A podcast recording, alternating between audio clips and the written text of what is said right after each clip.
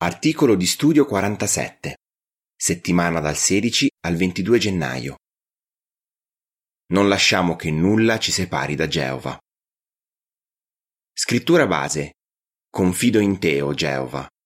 Salmo 31:14. Cantico 122. Saldi incrollabili. In questo articolo. Per perseverare fedelmente in questi ultimi giorni dobbiamo continuare a fidarci di Geova e della sua organizzazione. Il diavolo però cerca di distruggere questa fiducia. In questo articolo vedremo tre modi in cui lo fa e vedremo anche cosa possiamo fare per contrastare i suoi attacchi. Paragrafo 1. Domanda. Come facciamo a sapere che Geova vuole che ci avviciniamo a Lui? Geova ci invita ad avvicinarci a Lui. Lui vuole essere il nostro Dio, nostro padre e nostro amico. Risponde alle nostre preghiere e ci aiuta nei momenti difficili. Inoltre, usa la sua organizzazione per istruirci e proteggerci. Ma cosa dobbiamo fare noi per avvicinarci a Geova? Paragrafo 2. Domanda. Come possiamo avvicinarci a Geova? Possiamo avvicinarci a Geova pregandolo, leggendo la sua parola e meditandoci su. Quando lo facciamo, proviamo sempre più amore e gratitudine per lui. Ci sentiamo motivati a rendergli la lode e l'ubbidienza che merita. Più lo conosciamo, più riusciamo a fidarci di lui e dell'organizzazione che ha provveduto per aiutarci. Paragrafo 3. Domanda. In che modo il diavolo cerca di separarci da Geova?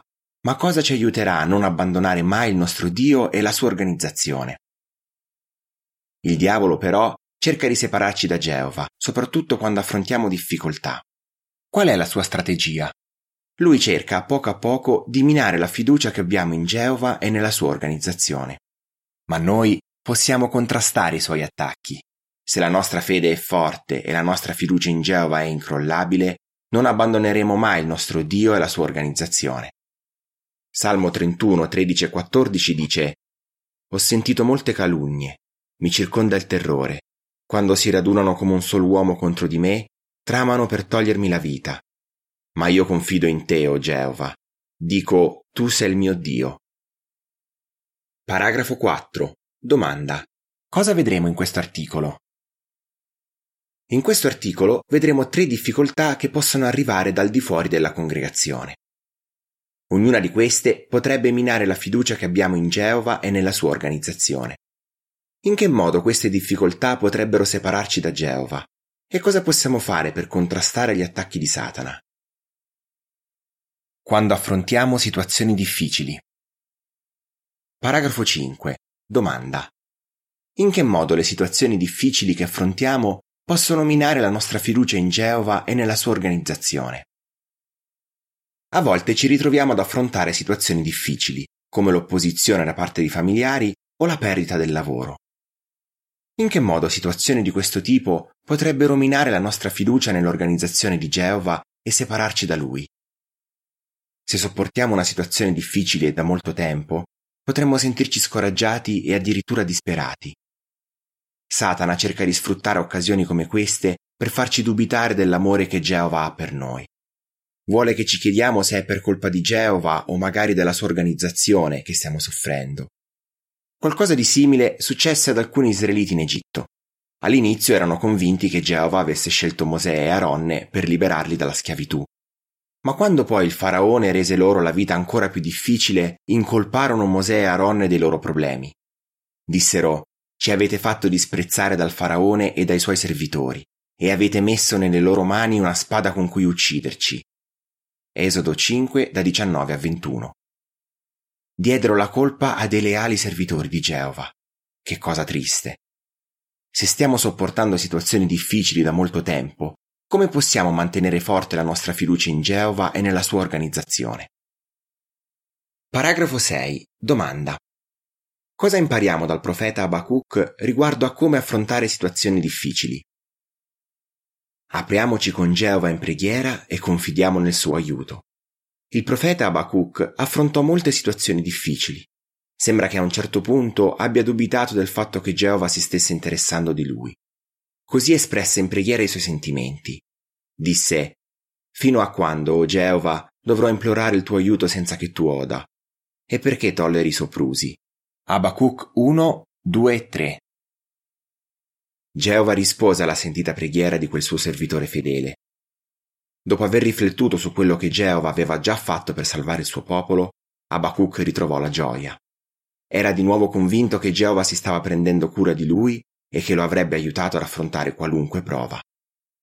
Abacuc 3 da 17 a 19 dice Nonostante il fico non fiorisca e le viti non portino frutto, il raccolto delle olive venga a mancare e i campi non producano cibo, il gregge scompaia dal recinto e non ci siano mandrie nelle stalle, nonostante questo, io avrò in Geova la mia ragione d'esultanza. Gioirò a motivo dell'Iddio della mia salvezza. Il sovrano Signore Geova è la mia forza. Renderà i miei piedi come quelli di una cerva e mi farà camminare sulle alture. Cosa impariamo? Quando affrontiamo situazioni difficili, preghiamo Geova e diciamogli come ci sentiamo. Poi confidiamo nel suo aiuto.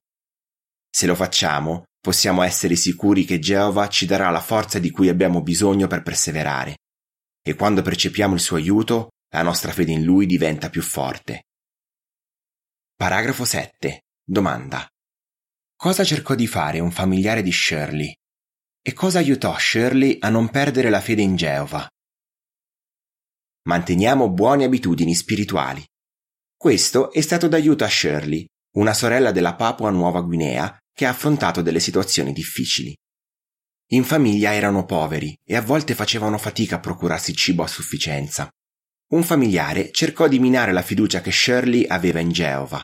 Le disse Tu dici che lo Spirito Santo di Dio vi sta aiutando. Ma dov'è questo aiuto? Siete ancora poveri. Predicando perdi solo tempo. Shirley ammette Mi chiesi Ma Dio si sta prendendo cura di noi oppure no? Allora pregai immediatamente Geova e gli dissi tutto quello che avevo in testa.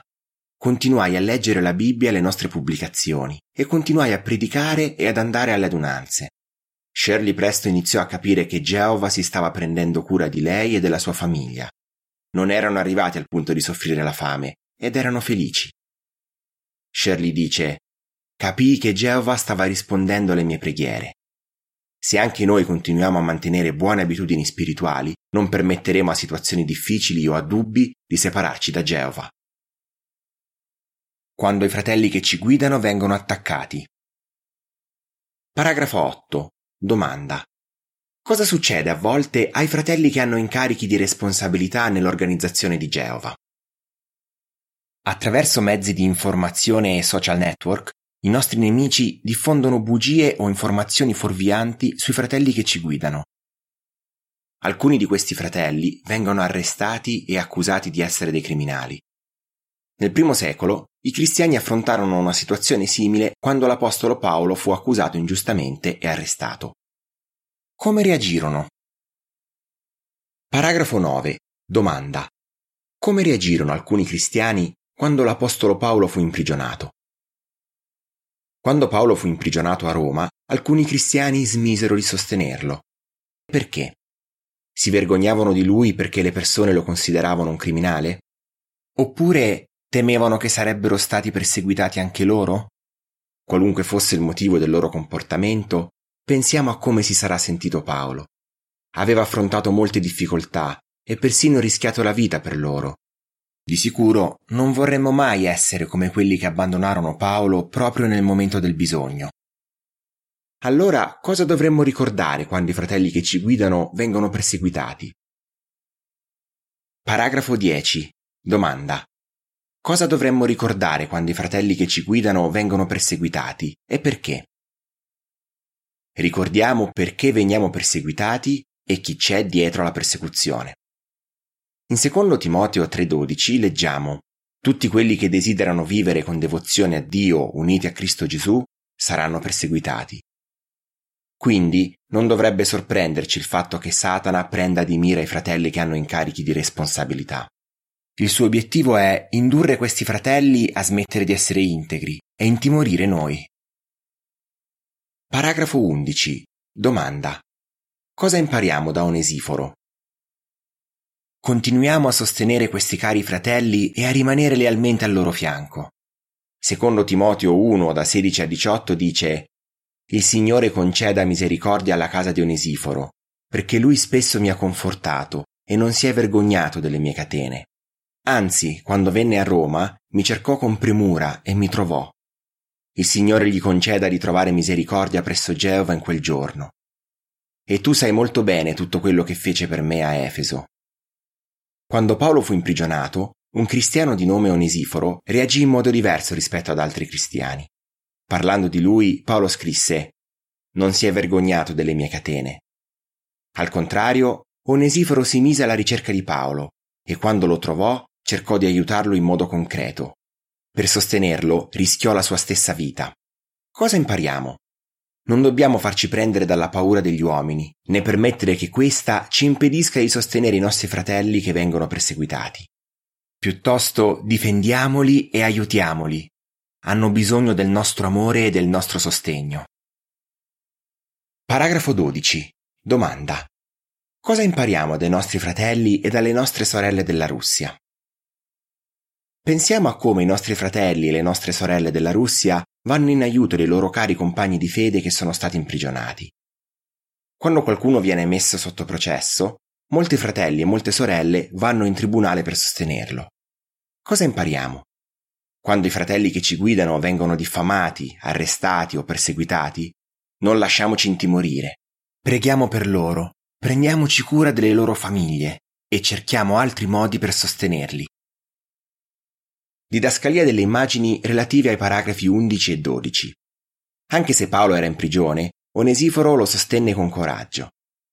Oggi i nostri fratelli e le nostre sorelle sostengono i loro compagni di fede che sono in prigione, come si vede in questa ricostruzione. Quando veniamo presi in giro. Paragrafo 13. Domanda. In che modo il fatto di essere presi in giro potrebbe indebolire la fiducia che abbiamo in Geova e nella sua organizzazione? Parenti non testimoni, compagni di scuola o colleghi di lavoro potrebbero prenderci in giro per il fatto che predichiamo o perché seguiamo le alte norme morali di Geova. Forse dicono sei una brava persona, ma la tua religione è troppo rigida, è lontana dalla realtà. Alcuni potrebbero anche criticare il modo in cui ci comportiamo con i disassociati, dicendo come fai a dire di amare gli altri? Commenti di questo tipo possono seminare dubbi nella nostra mente. Magari iniziamo a pensare Geova si aspetta troppo da me? La sua organizzazione è troppo rigida? Se ci troviamo in una situazione di questo tipo, come possiamo rimanere vicini a Geova e alla sua organizzazione? Paragrafo 14. Domanda. Come dovremmo reagire quando veniamo presi in giro per il fatto che seguiamo le norme di Geova? Siamo determinati a sostenere e seguire le norme di Geova. Giobbe seguiva le norme di Geova anche se veniva preso in giro per questo. Uno dei suoi cosiddetti amici cercò perfino di convincerlo che a Dio non importasse se lui seguiva o meno le sue norme. Giobbe però si rifiutò di credere a quelle bugie. Sapeva che le norme di Geova su ciò che è bene e ciò che è male sono giuste ed era deciso a sostenerle. Non permise agli altri di indurlo a rinunciare alla sua integrità. Cosa impariamo?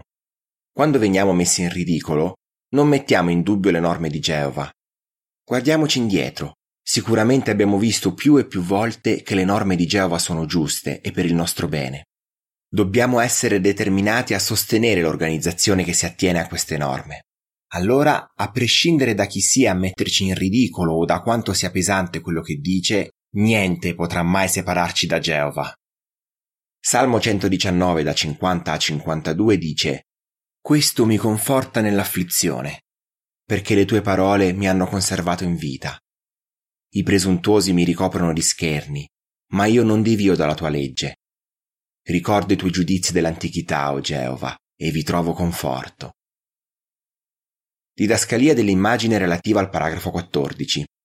Giobbe si rifiutò di credere alle bugie dei suoi cosiddetti amici che lo misero in ridicolo.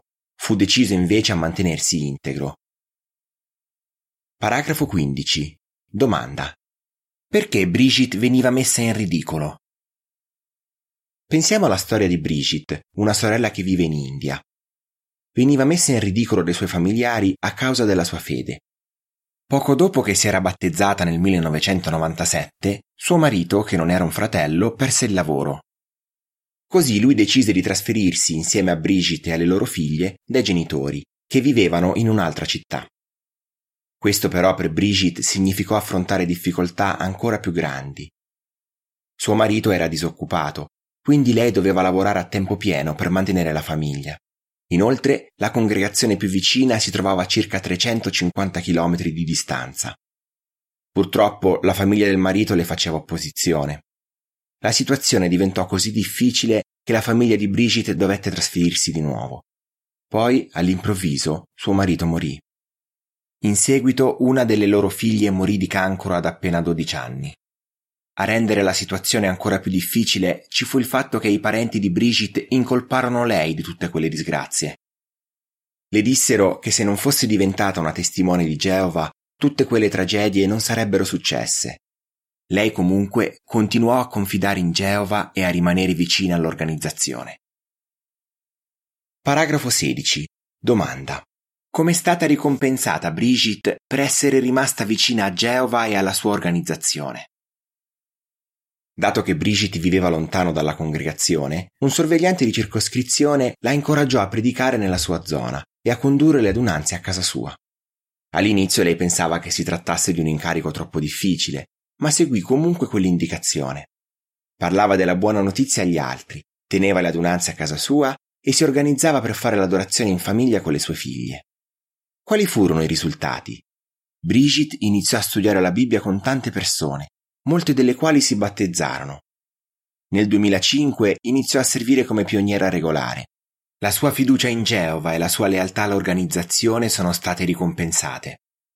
Le sue figlie servono fedelmente Geova e adesso in quella zona ci sono due congregazioni. Brigitte è sicura che Geova le ha dato la forza di affrontare le difficoltà e di sopportare gli scherni della sua famiglia. Rimaniamo leali a Geova e alla sua organizzazione. Paragrafo 17. Domanda. Cosa dovremmo essere decisi a fare?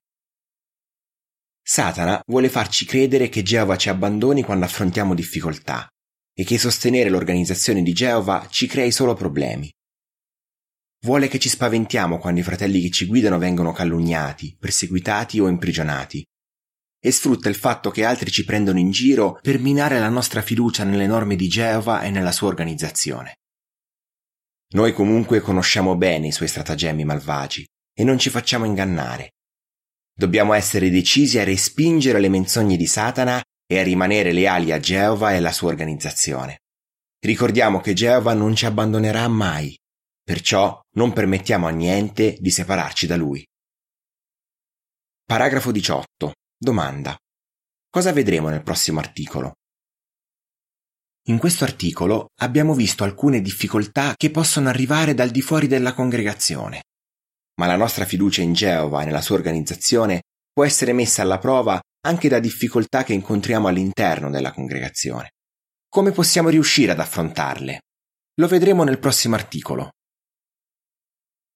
Come possiamo rimanere vicini a Geova e alla sua organizzazione quando affrontiamo situazioni difficili, quando i fratelli che ci guidano vengono attaccati, quando veniamo presi in giro.